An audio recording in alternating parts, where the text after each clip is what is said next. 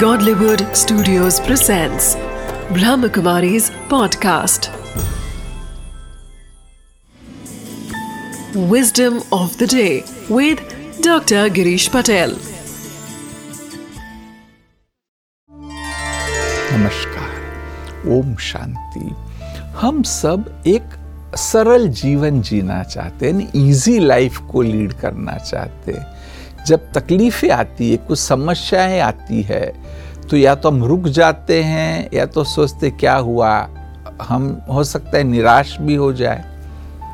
या तो इस बात को ऐसे कह सकते हैं कि हम जो चैलेंजेस है, वो चैलेंजेस को स्वीकार नहीं करते हैं। परंतु एक छोटी सी विजडम याद रखो कि चैलेंज भले छोटी भी हो, जब आप उसको स्वीकार करेंगे, उसका सामना करेंगे तभी आगे बढ़ेंगे।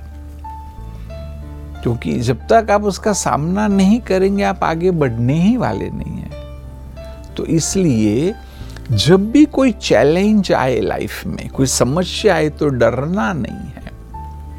यह सोचना है कि यह समस्या आप जहाँ हो, वहाँ आपको छोड़ने वाली नहीं है।